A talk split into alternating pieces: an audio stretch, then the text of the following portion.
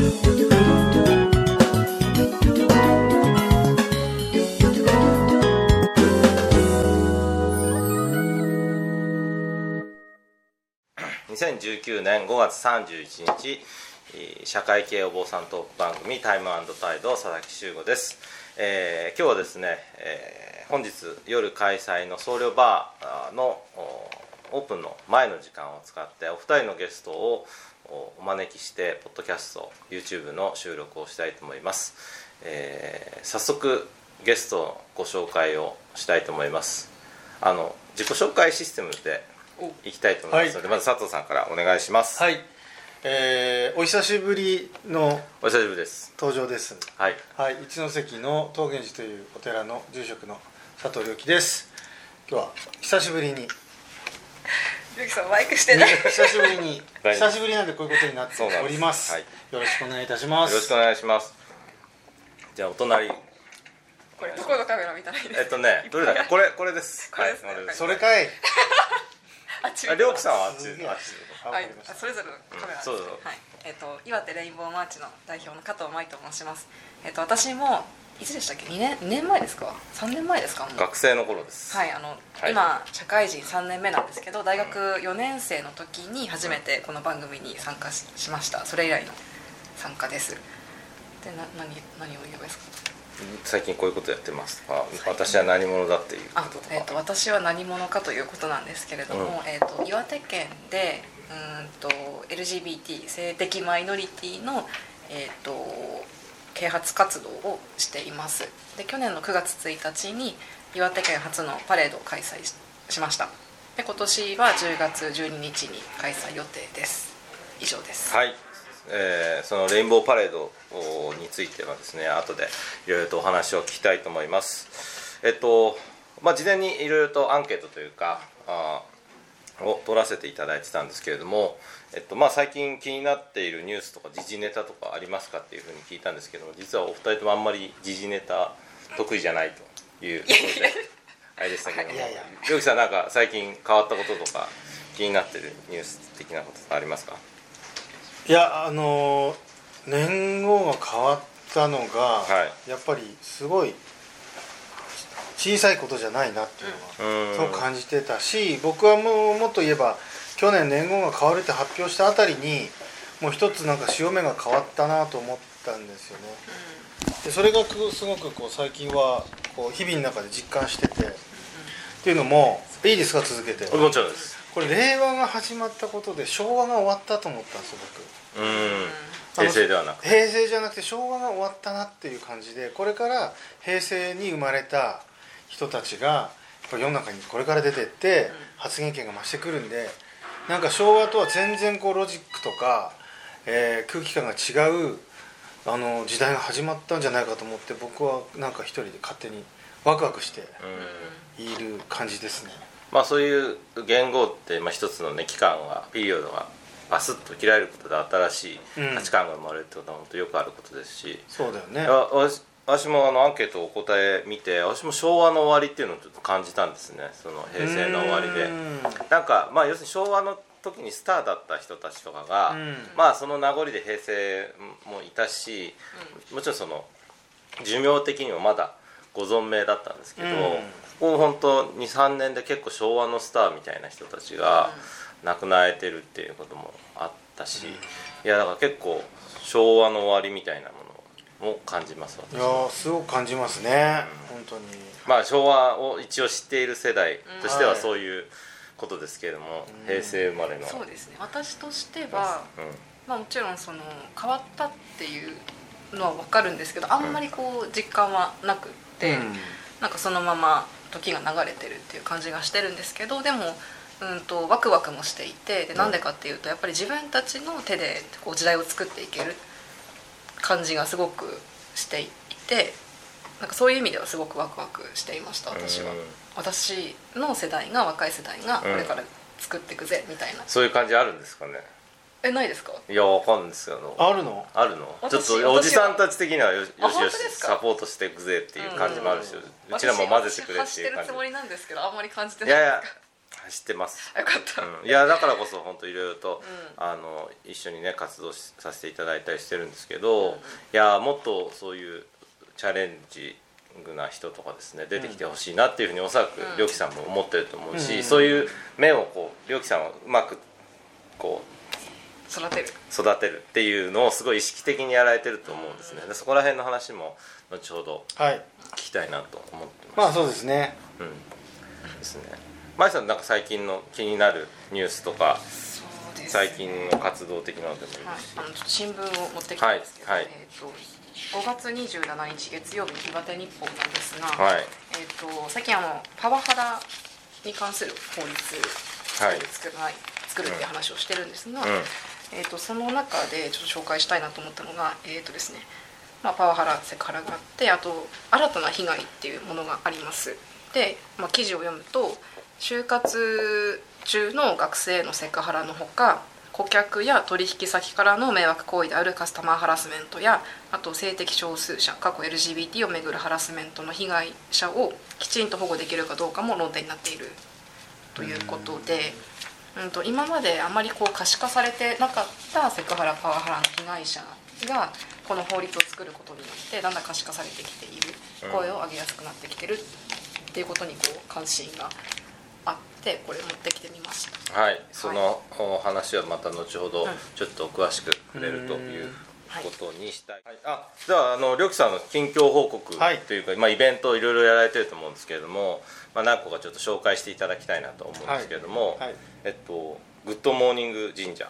とい。うのは、をいうようなイベントをやられたということなんですけど。そうですね。あのうちのまあ僕が住んでるお寺は小さいこう、まあ、集落っていうか、まあ、小さい町のまあ小さいエリアなんですけど、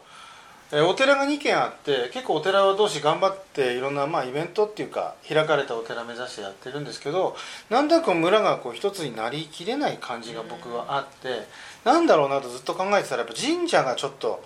あの求心力を失ってるっていうかなんかちょっと荒れてる。で後継者っていうかその法産会っていう守る人たちもやっぱ高齢化しちゃってなかなかそう守る体制がやっぱりちょっと取れなくなってるんですよね。でそれがずっと気になっててえなんかこれいいこれ盛り上げる方法ないかなと思って、最初ちょっと神主の資格取ろうかなとかってちょっと思ったんですけどまあダメだなと。ダメですか？ダメだなと思って。いや大丈夫だと思うんですけどまあ、まあまあまあなんかそういうのでもないなと思って、うんうん、えー、知り合いのまあ、えー、おじさんっていうか男性とちょっと神社をお掃除する会しませんかと。で神社お掃除会って言ってもなんかそれだけだとちょっと真面目すぎるので名前をちょっとポップにグッドモーニング神社と名付けて神社の朝お掃除をして、えー、そして朝、えー、そこで気持ちがいい神社の境内でコーヒー飲もうと。これおしゃれじゃなかろうかと思って始めたんですねこれ。えー、でこれをやってみたらすごく気持ちが良くてやっぱり、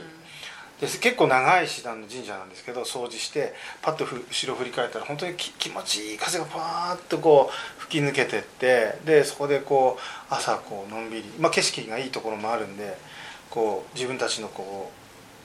う地域を眺めながらいやこれすごく気持ちいいなと思っていたんですね。でそしたらそれだけでももう十分気持ちいいんですけどえー、それを近所のおじいちゃんにたまたま話をしたんですね、うん、こんなこと始めたんですよねみたいな。もう軽くもうお茶飲み話程度に。そしたら近所のおじいちゃんが「王将さんありがとうございます」って言ったんですよ。急に「えっ?」って言ったら「いやあの神社が荒れてんのは気になってたんだ」と「あんたたちみたいな若い人が」そんなことしてくれて本当に。ありがたいと言ってね本当にねなんか喜んでくれてあこれいいなと。自分も気持ちがいいしやっぱり神社にこう人が来るとかね人の手が入るとかあとはそれをこう地域の人たちが知って喜ぶっていうこれいい循環だなと。誰も損ないなと思って。これね一つ町づくりとかのヒントじゃないかなと。大きなキーじゃないかなとあの感じたところでした。いや本当そう思います私も、うん、あのお寺を掃除するのって普段お寺にいる人にとっては非常に 面倒くさいんですけど、うん、そうじゃない方にとってはなかなかお寺で掃除するっていう機会も少ないし、うん、まあ、神社ももちろんそうですよね、で私修行してた横浜の鶴見の総持寺っていうお寺はなんか掃除がちょっと観光観光スポットになってて、まあ、100メートルぐらいある長い廊下があるんですね。一本のバーってでそこをこう若いお坊さんがこう雑巾がけをするんです。ババババババっつってでそれはそれですごい見ものだしやっぱ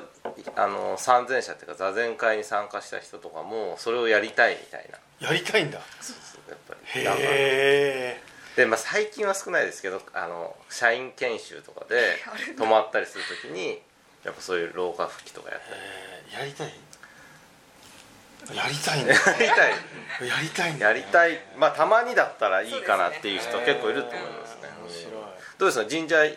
ーと、何人ぐらい参加されてたんですか？これ今まで2回やったんですけど大体15人ずつぐらい結構結構詰まりますね。うん、で一緒に始めたおじさんもいやこれは細く長くライフワークに続けたいねみたいなことを言ってて、うん、あなんかいやいいこと始め始まったなと思って、がすごくねあの最近はヒットだなと思って、うん。うん、でもやっぱり参加者意識っていうか自分たちの神社だとか自分たちの町だみたいな感じがすごい生まれるじゃないですか、はい、掃除をしたりすると、ただ単にやっぱり目の前を通ってるだけじゃなくて、やっぱりそうやって関わっていくっていうのは、うん、まあそういうきっかけは無理やりなものなのか例えば社員研修に無理やりやらされるのかそれとも積極的にそういうのに参加してるのかまあきっかけは分からないですけども、うん、そういう場所があるっていうかねそういう機会があるのって本当大切だな。いや本当そそうだし例えばまちづくり村づくりって、こう下から始まるじゃないですか、例えば地域の、まあ取れたものとか、え特産品とか、うん、それが急に上から神社から始まると、うん、あの地域が愛おしく感じるんですよ。あもういきなりいきなり上から行くから。上からっていうか。なんかさ、うん、最初僕らなんかお米とか作ったり、まあいろいろねあの仕掛けてはいるんだけどやっぱり末端から始まるとなんとなく地域全体のことってなるのに、意識がなるのにすごい時間がかかるっていうか、まあなんかそれぞれのことみたいになっちゃうんですけど神社だと急になんかうちの地域が愛おしいななんて神様側に立ったみたいに。神様目線。そうそう神様目線みたいになってみんなは元気かなみたいな気持ちになるんですよ。面白い。本当、うん、でも本当山の上の方にあるんですか？めっちゃ山の上の本当にこの山のここにあって、やっぱりでもそういう立地条件みたいなのはやっぱりそういうのがあるんでしょうね。あります、ね、昔からのお寺田神社ってやっぱ山の上にあったりするのもありますし。そう。これはやっぱりねその一つの、うん、て言うんでしょうね。ちょっと言葉で表現しにくいんですけどやっぱ神社とか、まあ、それを介してその自然とかね、うん、そういうつながりを取り戻すってなんかすごく大事なことのような気がするし、みんな断れない断れないいやなんか断れなくないですか？パワハラの話で大丈夫ですか？でまあちょ一種のこれね パワ